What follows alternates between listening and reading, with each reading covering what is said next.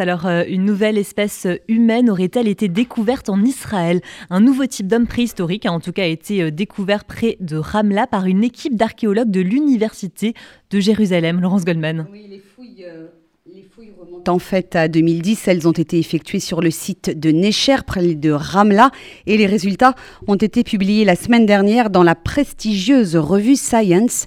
Une équipe d'archéologiques de l'Université hébraïque de Jérusalem a donc mis à jour des restes humains qui dateraient d'il y a 140 000 à 120 000 ans avant notre ère. L'équipe du docteur Yossi Zadner n'a pas pu identifier ces restes à une espèce Homo déjà connue. Les chercheurs ont donc baptisé ce nouveau type du genre Homo le Necher Ramla, du nom du site où il a été trouvé. S'il partage des caractéristiques communes avec l'homme de Néandertal, mais aussi avec d'autres types Homo archaïque, il diffère cependant de l'homme moderne par l'absence de menton, la structure du crâne et la présence de très grandes dents.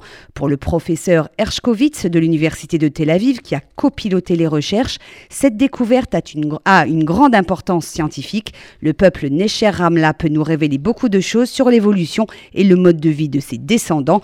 Les archéologues ont en effet trouvé au même endroit à 8 mètres de profondeur, une quantité importante d'ossements d'animaux, de chevaux, d'ânes et de taureaux sauvages, ainsi que des outils en pierre pour les archéologues israéliens, cela prouverait, que l'Homo Necher Ramla possédait des technologies avancées de production d'outils et interagissait très probablement avec l'Homo sapiens local. Et puis, les chercheurs israéliens mettent en avant le côté spectaculaire de cette découverte qui montrerait que plusieurs Homos vivaient au même endroit et au même moment dans cette partie du monde, mais elle prouverait surtout que l'homme de Néandertal qu'on pensait originaire d'Europe pourrait bien être apparu plus tôt sur la terre de Palestine avant de migrer vers d'autres régions du monde, l'Europe donc, mais aussi l'Asie. Et pour en parler, nous sommes en ligne tout de suite depuis Jérusalem avec Marion Prévost. Bonjour. Bonjour. Merci d'être en direct avec nous. On vous entend très bien, Marion. Euh, vous nous parlez donc depuis Jérusalem. Euh, vous êtes archéologue et vous travaillez euh, dans l'équipe du docteur Yossi Zadner qui est à l'origine de cette découverte. Est-ce que cette découverte remet en question tout ou partie de ce que l'on savait sur l'origine de l'homme? Ça remet en question la, la cohabitation entre différents peuples au Levant à cette période, oui. Jusqu'à l'heure actuelle, Jusqu'à maintenant, on pensait que uniquement une seule population habitait le Levant à la préhistoire, à cette période de la préhistoire. Mais avec la découverte de Necheramé, on... ça remet un peu en question ce qu'on savait sur euh, la, population, les, la dynamique de population à cette époque. Lorsque vous dites le Levant, euh, Marion Prévost, euh, il s'agit donc de cette partie du Proche-Orient qui contient Israël. Hein. Quand oui, quand je dis le Levant, ça inclut Israël et les pays aux alentours, oui. Hein, euh, l'homme de Néandertal que l'on pensait européen pourrait bien avoir vu le jour dans cette partie du monde. C'est cela qu'on ne savait pas et qui fait que cette découverte euh, est spectaculaire également Oui, exactement. On pensait jusqu'à maintenant que Néandertal était uniquement une histoire européenne.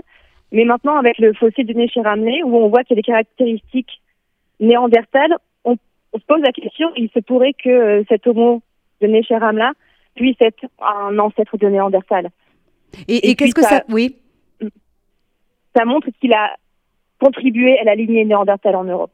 D'accord, donc cette population euh, aurait migré ensuite vers l'Europe, euh, euh, c'est ça ce qui, qui, change en exactement.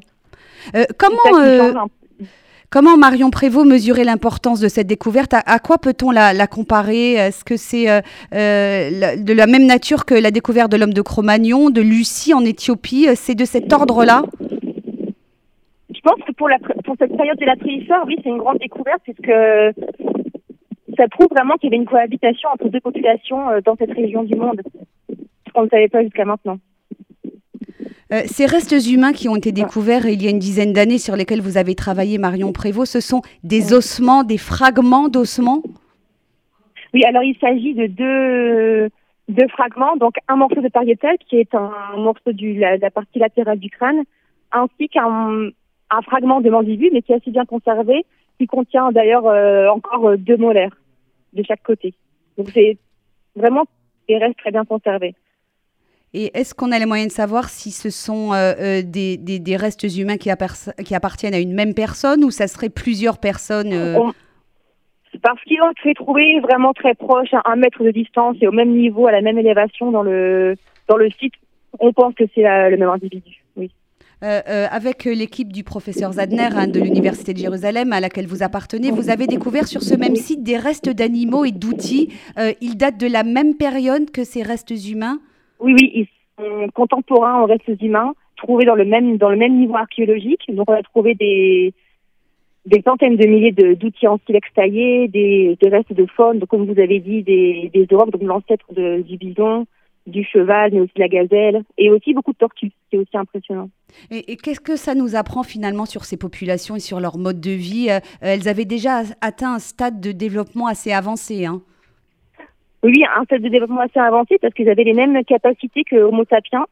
Par exemple, on a, on a prouvé grâce à l'analyse des outils en silex qu'ils produisaient exactement les mêmes types de silex qu'Homo sapiens. Donc grâce à cette, information, on peut, on peut émettre l'hypothèse qu'on est quasiment sûr qu'il y a eu des interactions et des échanges de, connaissances entre les groupes de, groupes de population Homo sapiens et les groupes de, des, des, hommes de Necher Donc ça veut dire, si je comprends bien ce que vous nous expliquez, que des populations euh, homo, mais différentes, vivaient à la même époque, au même endroit, sur cette terre d'Israël, c'est bien ça? Oui, exactement, sur ce, sur ce même territoire deux populations différentes vivaient et cohabitaient euh, à cette période. Donc Homo sapiens et un homme plus archaïque avec des caractéristiques néandertales, donc l'Homo de Necheramle, vivaient et cohabitaient probablement et échanger leurs connaissances avec les groupes d'Homo sapiens. Oui, c'est la question que j'allais vous poser. Euh, euh, vous, vous pensez que ces populations se connaissaient, se mélangeaient, vivaient même peut-être ensemble? Possiblement, oui.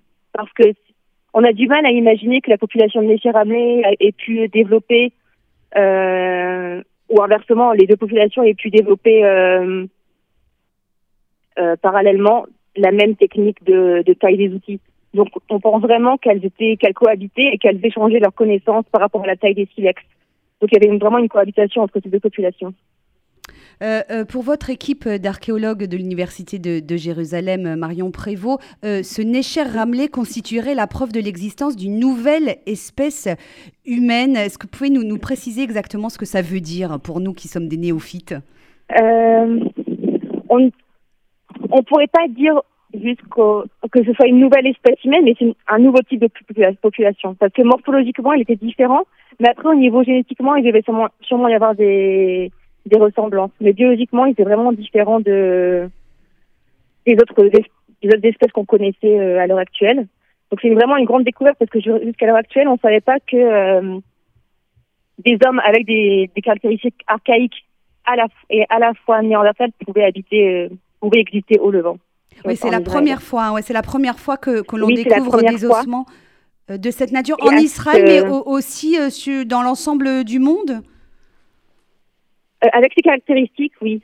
oui. Et surtout, à cette date-là, à 140 000 ans, on ne pensait pas que des hommes archaïques vivaient encore à cette époque, à 140 000 ans, euh, en Israël. Euh, justement, quelles sont les techniques utilisées aujourd'hui pour dater précisément ces restes humains? On arrive à quel degré de fiabilité? Alors, c'est pas les fossiles qui sont datés directement, mais ce sont les sédiments qui entourent le, les fossiles qui ont été datés. Donc, c'était daté par thermoluminescence et et euh, luminescence euh, stimulée optiquement. Donc ce sont les quartz et les, les minéraux qui sont dans le sédiment autour des, des fossiles qui ont été datés. Donc la précision est de l'ordre de plus ou moins 10 000 ans. Donc c'est assez, pour la préhistoire c'est euh, c'est une grande marge, mais pour nous c'est assez euh, c'est une bonne datation entre 140 000 ans et 120 000 ans. C'est assez précis pour les archéologues de cette période. Euh, quel accueil a reçu euh, cette découverte de, de, de, ces équipes israéliennes au sein de la communauté internationale scientifique, des archéologues, des anthropologues, des paléontologues même? Il y a une bonne... Euh, les gens ont accueilli cette, cette, nouvelle avec beaucoup de surprise à mon avis parce qu'on personne s'imaginait qu'on pouvait trouver de, tels outils associés à ce type d'homo en, en Israël. Donc ça a été vraiment une surprise pour tout le monde. Et Bien sûr, il y a toujours des critiques parmi les, anthropologues parce que certains ne sont pas d'accord avec euh, le fait que ce soit une nouvelle population ou non. Mais euh, dans tous les cas, les fossiles sont, sont très impressionnants et c'est assez rare de trouver des fossiles humains de cette date. Donc juste pour le fait de trouver des fossiles humains aussi, c'était euh, quelque chose d'exceptionnel. est-ce que, est-ce que ces, ces, découvertes sont le fruit du hasard ou est-ce qu'une équipe d'archéologues travaillait déjà dans cette région de Ramla, sachant qu'il y avait des vestiges de l'ère préhistorique? Oui. Oui, non, pour, euh, pour le site de Nécher Ramelan en lui-même, c'est vraiment euh, un pur hasard parce que c'est un site qui est trouvé dans une carrière de, de calcaire. Donc il y a une, une usine de création de ciment à Ramelais et ils ont fait des travaux de terrassement avec des bulldozers et par chance, ils ont trouvé des silex taillés euh, en creusant. Donc grâce à cette découverte, ils ont rappelé les antiquités israéliennes pour commencer à faire une fouille et Yossi Daliner est venu diriger cette fouille. Donc c'est vraiment une c'est vraiment une découverte par hasard, mais finalement qui a révélé euh, très bonne surprise. On sait que la terre d'Israël est une terre chargée d'histoire. Hein. Euh, est-ce que cette équipe d'archéologues euh, de l'Université hébraïque de Jérusalem à laquelle vous appartenez va poursuivre les recherches dans cette direction? Du coup, est-ce que vous allez tenter de trouver d'autres restes humains qui viendraient étayer votre thèse? Oui, là en ce moment d'ailleurs, je suis sur un site de fouilles pour tout le mois de juillet. On a découvert une grotte pas très très loin de Nécharamé, à 15-20 km. Donc on on espère trouver d'autres restes humains et pourquoi pas euh, voir s'il y avait une relation entre le site de Néché-Ramené et cette nouvelle grotte que l'on découvrir et voir euh, comment pouvaient vivre les hommes à cette époque, s'ils utilisaient la grotte comme habitat ou, euh, ou comme halte de chasse par exemple. Une dernière question, Margot, Marion Prévost, pardon. Est-ce que les objets que vous avez découverts et sur lesquels vous avez travaillé seront un jour exposés au public? On espère, oui, parce qu'on a une grande, collection et de très beaux objets, donc on espère pouvoir les exposer un jour dans un musée. On ne sait toujours pas lequel, mais on espère un, un nouveau souhait. Merci, merci infiniment Marion Prévost euh, de nous avoir éclairé sur cette découverte majeure en Israël. On a appris beaucoup de choses euh, grâce à vous. Merci, à vous. beaucoup de nous avoir accordé ce petit temps sur euh, RCJ. Je rappelle que vous êtes archéologue et membre de l'équipe du professeur Zadner qui est à l'origine de cette découverte. Je remercie également l'Association française des amis de l'Université hébraïque de Jérusalem qui ont permis cette mise en relation.